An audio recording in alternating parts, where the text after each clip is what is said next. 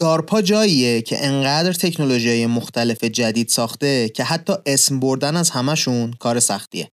از جی پی اس گرفته تا هواپیماهای رادارگریز تا سنسورهای MEMS و اولین هواپیماهای بدون سرنشین. فقط بیشتر از نصف تکنولوژی های استفاده شده توی اولین گوشی آیفون کار دارپا بوده. نکته جالب اینه که دارپا اصلا یه ارگان سودده نیست. یه آژانس دولتی تحقیقات نظامیه که تکنولوژیایی ساخته که به درد آدمای زیادی توی دنیا می‌خوره. دو تا از مدیرعاملای دارپا متدی که باهاش دارپا نوآوری می‌کنه رو توی موتورولا استفاده کردن و بعد چند ماه هستن گوگل اومده این آزمایشگاه رو از موتورولا خریده. آزمایشگاه نویسنده های این اپیزود تبدیل شده به هسته اصلی ساختن ماشین خودران گوگل. توی این اپیزود می‌خوایم از زبون این دو نفر بشنویم که دارپا چطوری نوآوری های غیر منتظره انجام میده.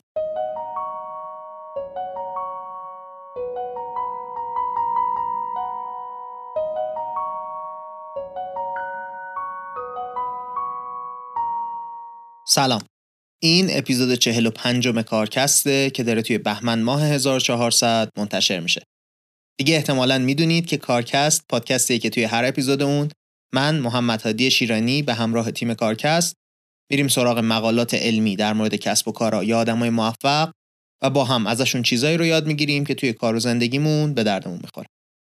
همونطوری که توی اپیزود قبلی هم گفتیم این اپیزود آخرین اپیزود از فصل دوم کارکسته. ما تصمیم گرفتیم هر فصل رو 20 اپیزود کنیم که وقت کافی هم برای تحقیق و پیدا کردن مقالات جدید هم برای انجام دادن کارهای جانبی داشته باشیم. یکی از مهمترین کارهای جانبی که می‌کنیم پادکست دوممون مدرسه کارکسته. توی مدرسه کارکست تمرکزمون روی فرایند ساختن استارتاپه. می‌خوایم با هم با استفاده از معتبرترین محتوای آموزشی حوزه استارتاپ یاد بگیریم چطوری استارتاپ خودمون رو بسازیم. از این شروع می‌کنیم که آیا اصلا استارتاپ ساختن تصمیم درستی برای ما هست یا نه و می‌رسیم به اینکه ایده از کجا بیاریم ایده ها رو چطوری تست کنیم تا برسیم به یه استارتاپ. مطالبش خیلی برای خودم جذابه. حتی فکر می‌کنم اگه نمی‌خواید که استارتاپ بسازیدم مطالب زیادیش به درد کار و زندگی روزمرهمون می‌خوره. و خلاصه خیلی توصیه می‌کنم بهتون که برید و گوشش کنید. فصل دوم مدرسه 25 بهمن ماه منتشر میشه. پیشنهاد می‌کنم. همین الان برید مدرسه کارکست رو subscribe کنید. هر جایی که پادکست رو گوش می‌کنید که گوش کردنش رو یادتون نره. خب بریم سراغ همین اپیزود. توی اپیزود قبلی هم در مورد این حرف زده بودیم که یه سری نوآوری ها هستن به اسم نوآوری های غیر منتظره این نوآوری ها لازم دارن که لبه های دانش بشر رو هل بدن جلو تا بتونن یه کار جدید انجام بدن یا یه مسئله مهم رو حل کنن. توی اپیزود قبلی در مورد حوزه دارو و واکسن مدرنا و اینا صحبت کردیم. چیزی که از این اپیزود برای من جالبه اینه که دارپا اصلا یه طور متفاوتی کار می‌کنه. اولا که یه آژانس تحقیقات نظامیه بعد یه جاییه که کارمند ثابت خیلی کم داره. میاد یه ساختار مخصوص درست می‌کنه که از بیرون سازمان آدم بیاره برای حل کردن مسئله ها و این آدمای خیلی خیلی متخصص رو کنار هم به سرعت تبدیل به تیم کنه. چیزی که معمولا به این راحتی ها اتفاق نمیافته. من فکر نمی کنم مدل دارپا رو ما خودمون بخوایم یه روزی به صورت کامل یه جای پیاده کنیم. ولی المانای اساسی داره که توی خیلی جاها قابل استفاده است. مثلا چطوری تیم می‌سازن چطوری به مسئله نگاه می‌کنن چطوری فرایند پیشرفت رو بررسی و مدیریت می‌کنن. اینا چیزای جالبیه که میشه خیلی جاهای دیگه استفاده کرد. در حالی که ما واقعا بعید اکثرمون بخوایم لبه های علم رو حل بدیم جلو. حالا خیلی قصه تعریف نکنم اول کار. بریم توی خود اپیزود فکر می‌کنم خوشتون بیاد. یه چیز مهمی رو هم بگم. این اپیزود نظرسنجی داره. ما می‌خوایم نظر شما رو در مورد فصل دوم پادکست بشنویم. خیلی به دردمون می‌خوره نظراتتون. خیلی مهمه که بدونیم چی فکر می‌کنید در مورد پادکست و چی دوست دارید که بشنوید توی فصل بعدی. تا بتونیم هر روز پادکست رو بهتر و بهتر بکنیم. اگر دوست دارید همین الان پادکست رو متوقف بکنید و برید توی نظرسنجی شرکت کنید. اگر هم دوست ندارید می‌تونید آخر پادکست توی نظرسنجی شرکت بکنید. دیگه بریم سراغ اصل کار.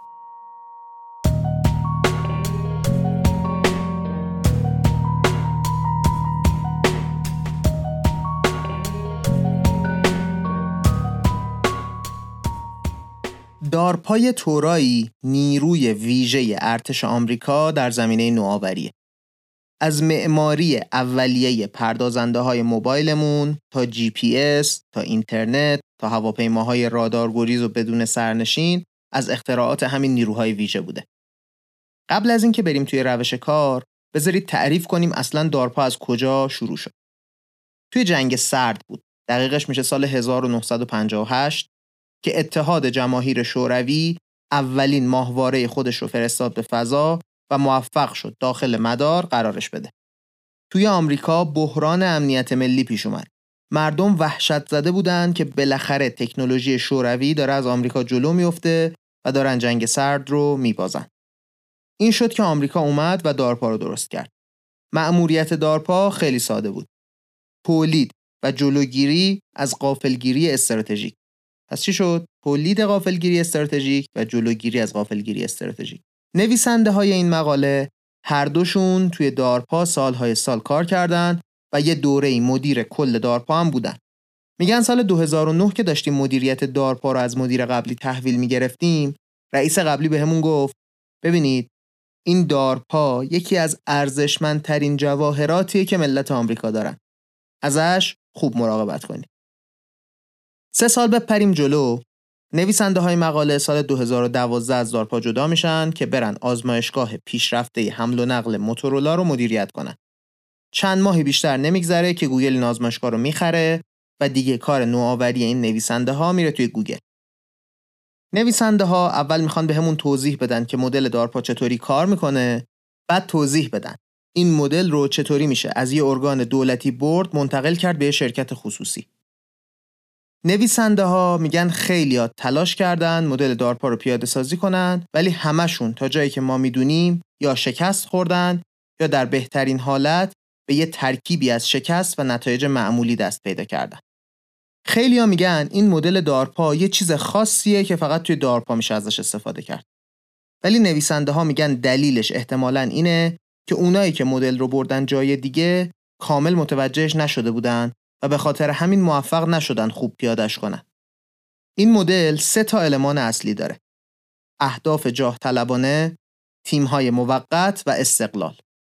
در مورد اهداف جاه طلبانه توی اپیزودهای قبلی حرف زدیم. میرن دنبال کاری که لبه های علم و تکنولوژی رو لازم باشه هول بدن تا بشه کار رو انجام داد.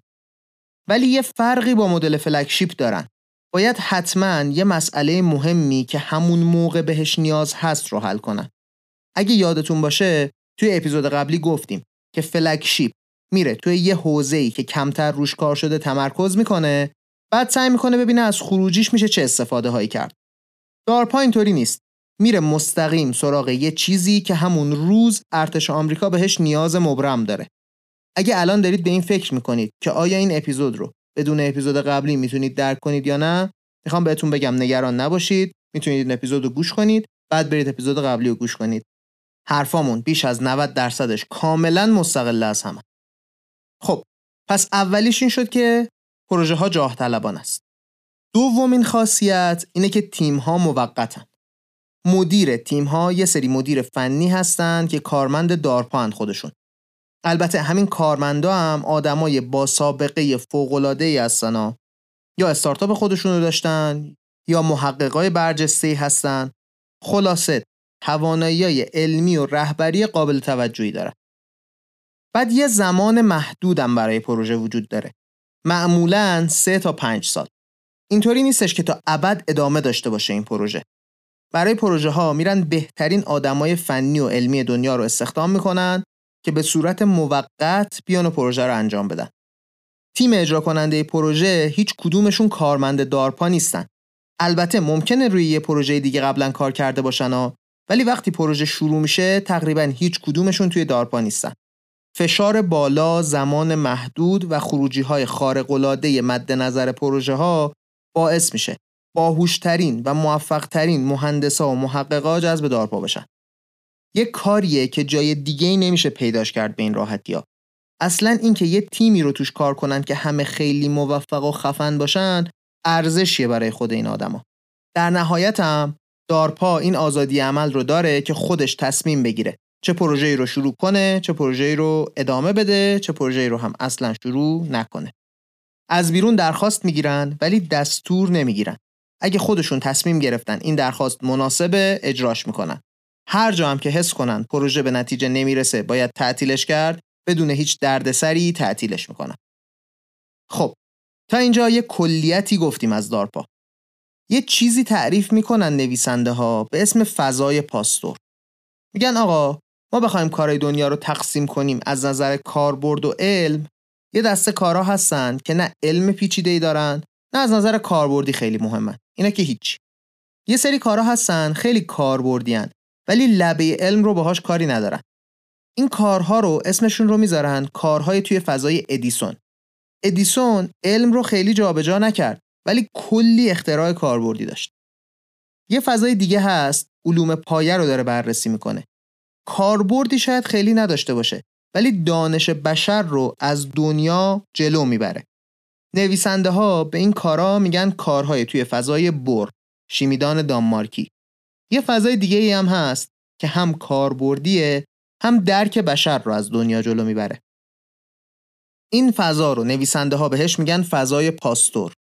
میگن مثلا پاستور هم علم رو در مورد باکتریا جلو برد هم یه روشی درست کرد که غذا دیرتر فاسد بشه. هم علمیه هم کاربردیه. میگن دارپا هدفش قرار گرفتن توی فضای پاستوره. هم کاربردی باشه هم علمی باشه. توی اپیزود قبلی به نظر می‌رسید فلکشیپ می‌خواد توی فضای بور باشه همون چیزای علمی که شاید کاربردی هم نباشن؟ بعد دانشی که اونجا درست کرده رو بیاره توی فضای ادیسون و ازش چیزای جدید بسازه. همزمانی وجود نداشت. البته این نظر منه. ممکنه دقیق و درست نباشه.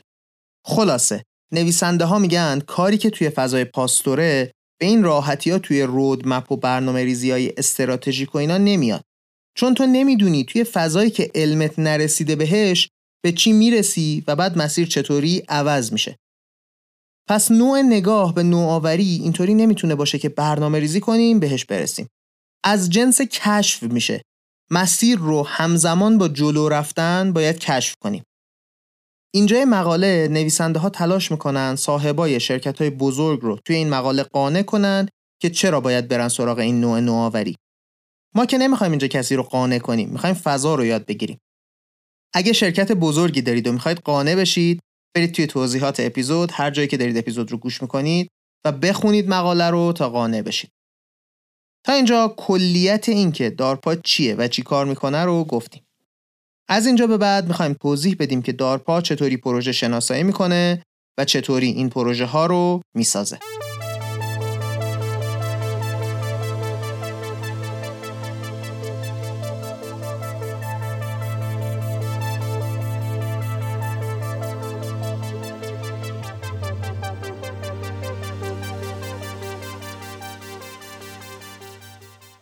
نویسنده ها میگن ایده از دو تا جا می‌تونه بیاد یا یه حوزه علمی هست که رسیده به نقطه‌ای که آماده رشد شدیده یا اینکه یه نیازی از کاربر هست که تکنولوژی فعلی نمی‌تونه حل کنه.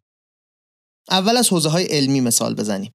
اوایل دهه 90 میلادی یعنی حدود سی سال پیش سنسورهای ممز تازه داشتن به وجود می اومدن. حالا سنسورهای ممز چی هن؟ همون سنسوری هن که توی گوشیمون باهاش دودل جامپ بازی می‌کردیم. یه چیزی بود میپرید می‌رفت بالا. یا همون سنسوری که وقتی گوشی رو افقی می‌کنیم تصویر رو میچرخونه. این که خب کاربرد مهمیش نیست. حالا میگیم چه کاربردهای پیچیده ای داره. این سنسورها تکنولوژیشون اینه که یه سنسور مکانیکی رو داخل یه IC الکترونیکی پیاده می‌کنن. سایز سنسور مکانیکی در حد سر سوزن میشه یا خیلی کوچیکتر خیلی وقتا. یه همچین چیزی. اون موقع اکثر تحقیقات روی این سنسورها توی دانشگاه ها با بودجه مؤسسه National Science Foundation انجام می شده و توی هزار تا حوزه مختلف هم روش کار می شده. دارپا میاد تصمیم می‌گیره فقط برای سه تا کاربرد این سنسورها رو پیشرفت بده. کاربرد اول مکانیابی از طریق اینرسی بوده. کاربردش این بوده که وقتی سرباز توی فضای بسته میره بتونن حرکت کردنش رو اندازه بگیرن بفهمن کجای ساختمونه. تجهیزات نوری و نمایش رو می‌خواستن پیشرفت بدن که توی مونیتورهای هواپیما کاربرد داشته باشه و توی ارتباط بین پایگاه های زمینی و هواپیما آخرین کاربردم ساختن آی سی آی آزمایشگاه روی چیپ بوده که یعنی بتونیم یه آزمایشی رو با یه سنسور انجام بدیم. برای این درستش کردن که بتونن استفاده از سلاح شیمیایی رو توی محیط به سرعت تشخیص بدن. توی کاربرد امروزمون دستگاه های اندازه قند خون یه چیز مشابهی هستن توی همون مایا. اینا که توی خونه استفاده می‌کنیم.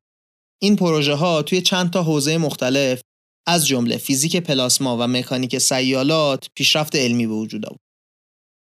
مدل دوم گفتیم یه نیازیه که وجود داره ولی پیشرفت علمی می‌خواد. سال 2013 که مقاله نوشته شده دارپای پروژه مهم داشته. می‌خواستن یه هواپیمای مافوق صوت بسازن که بتونه توی ارتفاع نزدیک به لبه جو زمین پرواز کنه و بتونه حدود 25 هزار کیلومتر بر ساعت یعنی 20 برابر سرعت صوت سرعت داشته باشه. هدف این بوده که توی کمتر از یک ساعت از هر نقطه روی زمین بتونه برسه به هر نقطه دیگه ای. علاوه بر اینا بتونه توی مسیر حرکت مقصدش رو عوض کنه و باعث شلیک موشکای بالستیک به سمت خودش نشه. یه مثال بزنیم فقط ازش دمای بدنه هواپیما توی اون سرعت و ارتفاع می‌رسه به حدود 1900 درجه سانتیگراد. دمای کوره ذوب آهن. یعنی همونطوری که داره پرواز می‌کنه بدنش هم میسوزه. برای اینکه این پروژه ممکن بشه باید علم مواد چه توی حوزه ماده هایی که استفاده می‌کنن چه توی حوزه اتصالات پیشرفت کنه. باید کنترل آیرودینامیک در سرعت مافوق صوت کلی پیشرفت کنه. حتی باید سیستمای مربوط به انتقال حرارت و لغو پرواز هم پیشرفت کنند. ما نمی‌دونیم سرانجام این پروژه به کجا رسیده ولی جنس پروژه هایی که سراغش میرن معلومه دیگه. نویسنده ها میگن یه پورتفولیوی موفق از پروژه ها باید از هر دو نوع پروژه رو داشته باشه. چه اونایی که میرن لبه علمی که وقتش رشد شدید بکنه رو تکون میدن چه اونایی که یه نیازی رو حل می‌کنن که تکنولوژی هنوز بهش نرسیده. مثلا دوباره الان یه مطالعه کرده دارپا متوجه شدن توی سال 2013 حدود 25 درصد ظرفیت پرینت سه بعدی دنیا داره توی محصولات نهایی مصرف میشه نه توی prototype ا 3D print پرینت سه بعدیه داره میره دست مشتری توی سال 2003 کلا 4 درصد ظرفیت برای محصول نهایی مصرف می شده. تازه ظرفیت هم کلی کمتر بوده. حالا سوالی که داره دارپا سعی می‌کنه بهش جواب بده اینه که چطوری میشه پرینترهای سه بعدی بسازیم که باهاش بشه قطعات الکترونیکی پرینت کرد. اینطوری دیگه مثل نرم افزار نوشتن که هر کسی توی خونش می‌تونه یه نرم افزار توسعه بده سخت افزار رو هم میشه هر کسی برای خودش توسعه بده. پروژه های این شکلی ان دیگه آدم میشنوه کیف می‌کنه واقعا من که کیف می‌کنم شما رو قدم دوم اینه که پروژه رو تعریف کنیم یه فضا یا مسئله داریم می‌خوایم درست تعریفش کنیم. میان یه سری آنالیز کمی انجام میدن روی مسئله که ببینن به نظر چقدر سخت میاد. یه برنامه اجرایی هم تعریف می‌کنن. چیزی که اینجا مهمه اینه که بدونیم وقتی اطلاعاتمون بیشتر میشه ممکنه کلا مسیر پروژه عوض بشه. به حدی که بریم یه مسئله مهمتر رو حل کنیم یا یه مسئله متفاوت رو حل کنیم با دانش جدیدی که به دست آوردیم. ممکنه بعضی از پیچیدگی های فنی پروژه رو متوجه بشیم که سختتر از انتظارمون یا ساده تر از انتظارمون بوده. مدیر فنی تیم بهتر از همه درک می‌کنه این مسائل رو و خودش باید تصمیم بگیره که منابع رو چجوری اختصاص بده، پیشرفت رو چطوری بسنجه و اهداف رو چطوری بازنگری کنه توی مسیر. وقتی می‌خوایم پیشرفت رو اندازه بگیریم ابزارهای رایج سنجیدن پیشرفت خیلی به دردمون نمی‌خوره. وقتی داریم یه محصول می‌سازیم کارهای مشابهی حالا تا یه حدی انجام شده که با مقایسه اون کارا با کار خودمون متوجه میشیم که چقدر جلو رفتیم و آیا خوب جلو رفتیم یا نه. می‌تونیم حتی اهداف کوتاه مدت تعریف کنیم که ببینیم داریم توی زمان مناسب بهشون می‌رسیم یا نه. برای پروژه هایی که توی فضای پاستور هستن برنامه ریزی باید سبک و انعطاف پذیر باشه. برای اینکه پیشرفت رو بسنجیم باید ببینیم آیا تستای جدیدی که داریم انجام میدیم دارن به سمت یه مسیر مشخصی همگرا میشن یا اینکه نه نتایج ما هنوز به ما نشون نمیدن که داریم به کدوم سمت میریم. باید بفهمیم به بنبست رسیدیم یا نه. بفهمیم الان یه پیشرفتای علمی لازم هست که اول کار اصلا فکر نمی کردیم لازم باشه یا نه تخمین اولیه‌مون درست بوده. یه وقتایی ممکنه به نقطه‌ای برسیم که متوجه بشیم باید اصلا اون هدف اولیه پروژه رو تغییر بدیم. وقتی شکست می‌خوریم اتفاق بدی نیفتاده معمولا. شکست نتیجه فهمیدن یه چیزیه که نتونسته بودیم پیش بینیش کنیم. باید متوجه بشیم اون چیزی که نتونسته بودیم پیش بینیش کنیم چیه و چطوری میشه از این سورپرایزی که متوجه شدیم برای پیشرفت پروژه استفاده کنیم. یه وقتایی متوجه میشیم که نیاز چندین تا معجزه علمی توی مسیر اتفاق بیفته که به هدفمون برسیم. توی این مواقع باید پروژه رو تعطیل کنیم، منابعمون رو هم ببریم یه سمت دیگه. این حرفا رو توی اپیزود قبلی هم مشابهشون رو گفتیم دیگه. داریم وارد فضای ناشناخته میشیم. برای همین باید به جای ابزارهای رایج از یادگیریمون توی همین فضای ناشناخته استفاده کنیم. حالا کلیت پیدا کردن ایده و رشد دادن پروژه رو در مورد حرف زدیم. دو تا پارامتر دیگه ولی مونده. یکی اینکه چطوری تیم رو درست می‌کنن و یکی همین که محدودیت زمانی به چه دردی می‌خوره.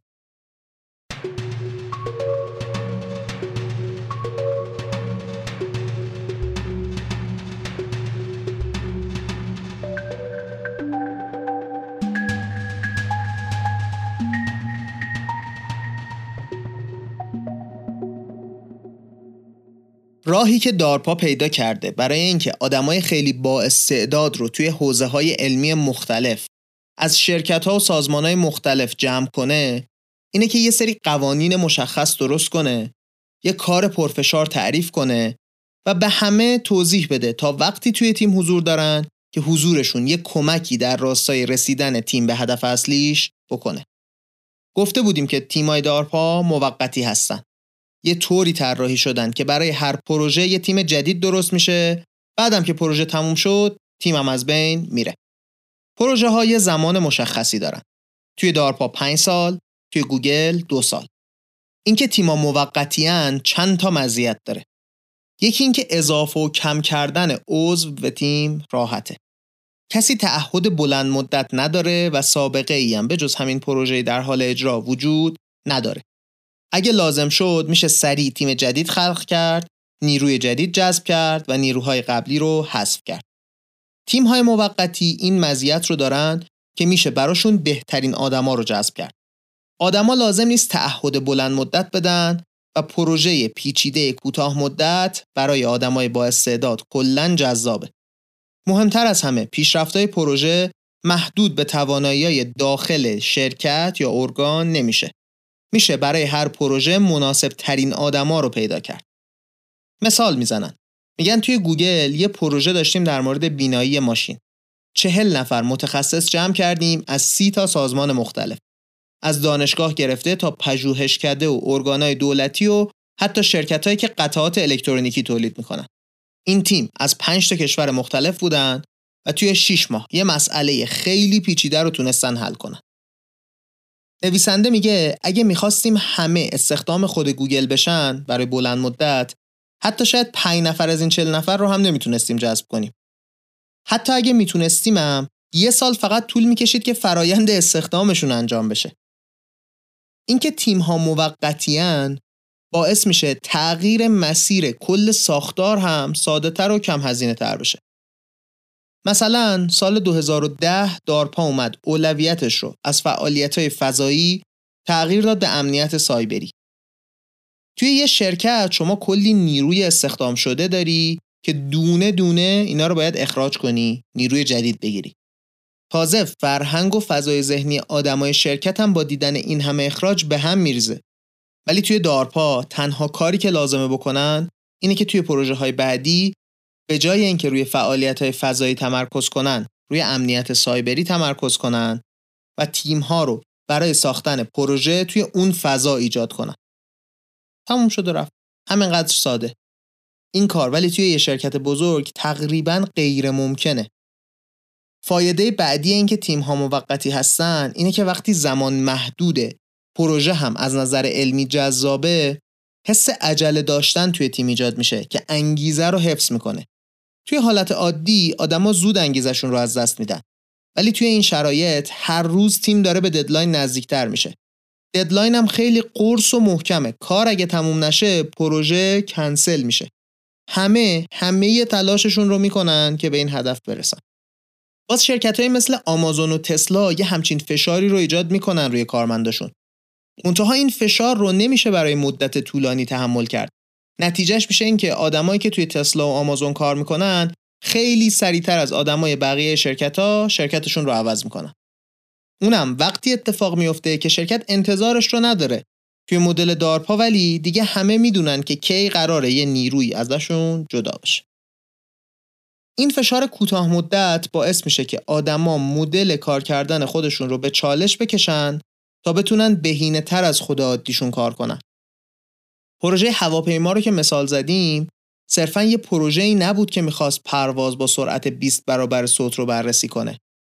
می‌خواست توی 5 سال و فقط 5 سال تمام تکنولوژی های لازم برای اینکه یه هواپیما بتونه از نقطه A بره به نقطه B با سرعت 20 برابر صوت در حالی که در حین پروازم میشه مسیر و هدف رو به طور کلی عوض کرد رو تولید کنه. همه تکنولوژی رو تولید کنه. توی آزمایش اول روی حرکت هواپیما هیچ کنترلی وجود نداشت. ولی تیم تونست 9 دقیقه اطلاعات پرواز با سرعت 17 تا 20 برابر صوت رو جمع کنه.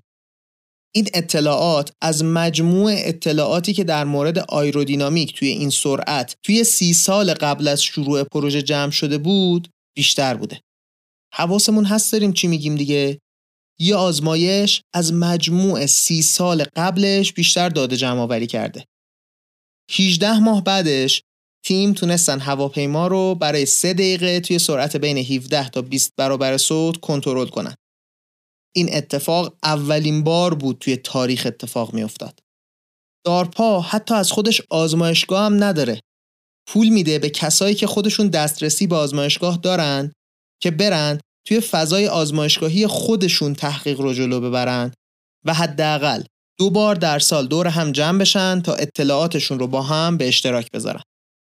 مثلا همون پروژه سنسورهای ممس که مثال زدیم توی حوزه های علم مواد طراحی شبیه سازی و تولید قطعات نیمه هادی متخصص داشته این آدما از دانشگاه های میشیگان، استنفورد و چند تا دانشگاه دیگه شرکت های هانیول، آلکاتل، آنالوگ دیوایسز و چندین تا شرکت کوچکتر و آزمایشگاه های دولتی مثل ساندیا و بروک هاون استخدام شده بودند.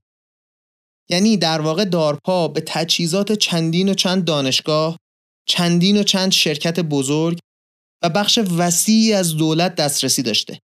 معلومه که اگه می‌خواستن تمام این تجهیزات رو برای خودشون تهیه کنن کلی بیشتر باید پول خرج می‌کردن تا همین پروژه رو به نتیجه برسونن. یه چیز مهم دیگه اینه که معمولا آدمای قوی علمی کلی انتخاب دارن برای اینکه تحقیقاتشون رو چطوری ادامه بدن. دارپا با جمع کردن آدمایی که از نظر تخصص خیلی با هم فرق دارن و ارتباط برقرار کردن بینشون کمکشون می‌کنه که از علوم مختلف استفاده کنن که مسیر پروژه های خودشون رو تعریف کنن. خود دارپا هم که برای نیازش یه تعریف اولیه‌ای کرده بود دیگه. اینا با هم جهت میدن به تحقیقات علمی و باعث میشن سریعتر از حالت عادی کار به نتیجه برسه. یه تکنسیان توی یه پروژه ممکنه بگه من توی این مرحله فوتون به اندازه کافی ندارم. کارش می‌تونید بکنید. بعد یه متخصص جواب بده. می‌تونم. آره. یا بگه فوتون رو نمی‌تونم زیاد کنم ولی یه کار دیگه می‌تونم بکنم. به نظر تیم به دردت می‌خوره. اینطوری فرایند طراحی و فیدبک خیلی سریعتر میشه. معمولا یه تکنسیان الکترونیک با یه محقق علم مواد در ارتباط قرار نمی‌گیرن که همچین مکالمه شکل بگیره. چه برسه به اینکه با هم روی یه مسئله کار کنن. در مورد همه چی حرف زدیم به جز رهبر تیم. توانایی این آدم باید یه طوری باشه که انگار داره یه استارتاپ موفق علوم پایه یا تکنولوژی رو مدیریت می‌کنه. نویسنده میگه اصلا خیلیاشون قبلا کارشون همین بوده که این استارتاپ ها رو مدیریت کنن. این آدما هم باید تکنولوژی رو عمیقا بفهمن هم باید بتونن ریسک پذیر باشن و مهمتر از همه باید طوری باشن که بتونن تیم رو با انگیزه نگه دارن. در نهایت همین مدیرای پروژه هستند که تصمیمات در مورد بودجه رو می‌گیرن، قراردادا رو میبندن مشکلات اجرایی رو حل می‌کنن و از همه مهمتر اعضای تیم رو پیدا می‌کنن. اکثر این مدیرای پروژه البته همشون نه دکترا دارن. معمولا سنشون حول و هوش چهل ساله. پنج تا ده سالی از وقتی که آخرین مدرکشون رو گرفتن گذشته. و قبل از این پروژه یه پروژه خیلی موفق هم داشتن. اعتماد به نفس داشتن این آدما خیلی مهمه. باید بتونن آدمایی که از خودشون از نظر سنی بزرگترن یا حتی تجربه کاری و علمی بیشتری دارن رو مدیریت کنن. من به تجربه میگم که اصلا چیز راحتی نیست اینی که گفتم. این آدما بعید MBA داشته باشن. چیزی که آدما توی business school یاد می‌گیرن اینه که مشتری رو درک کنن. اینجا مشتری درک شده خود به خود. هدف ایجاد محصول علمیه. نویسنده ها میگن همیشه این آدما رو از شبکه آدمای خودمون و دارپا پیدا می‌کنیم. پیدا کردنشون اتفاقا سختم نبوده براشون. ولی هیچ راهی جز این که توی فضای این آدما بوده باشن و شخصا بشناسنشون پیشنهاد نکردن خلاصه. دارپا کلا جای جذابیه برای آدما. حس می‌کنن به کشورشون خدمت می‌کنن.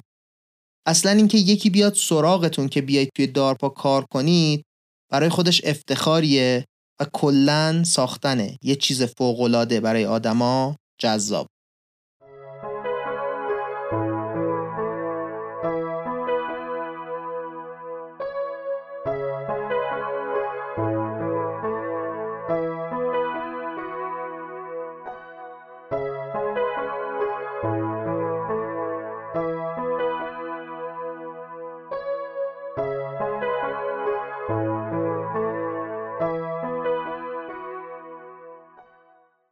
حرفامون رو زدیم.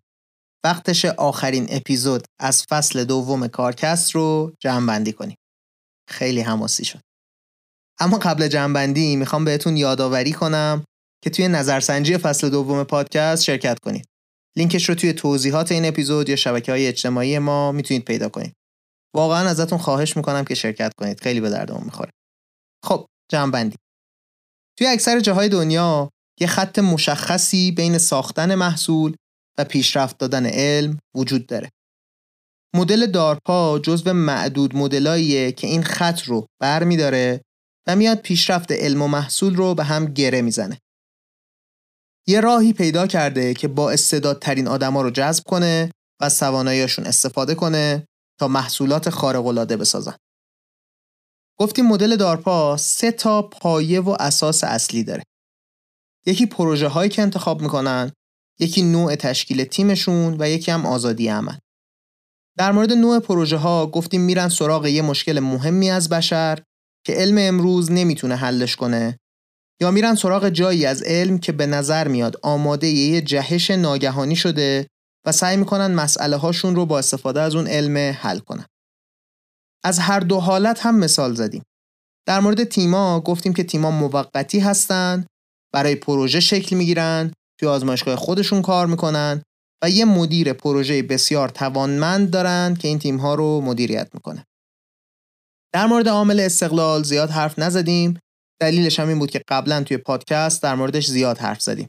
اگه براتون جالب بود توی خود مقاله می‌تونید برید دنبالش.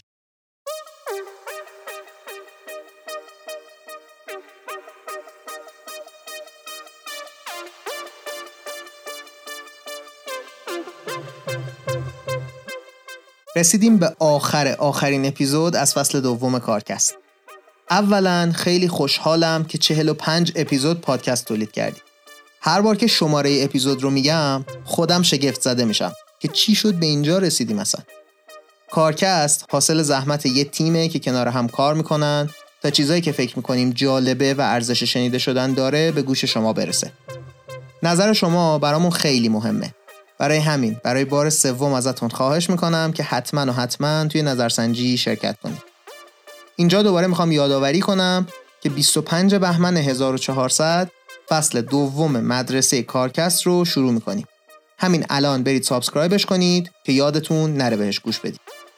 ما خودمون مدرسه رو خیلی خیلی دوستش داریم. دیگه خیلی طول و تفصیل ندم به حرفم. خیلی ممنونم ازتون که کارکست رو گوش می‌کنید. مثل همیشه می‌خوام ازتون خواهش کنم که کارکست رو به دوستاتون معرفی کنید. فکر می‌کنیم حرفایی که می‌زنیم خیلیاش به درد خیلی از آدما می‌خوره. مثل همیشه ممنونم از تیم کارکست. محمد رستگارزاده، علی امیریان، آیلار سیامی و پویا کهندانی.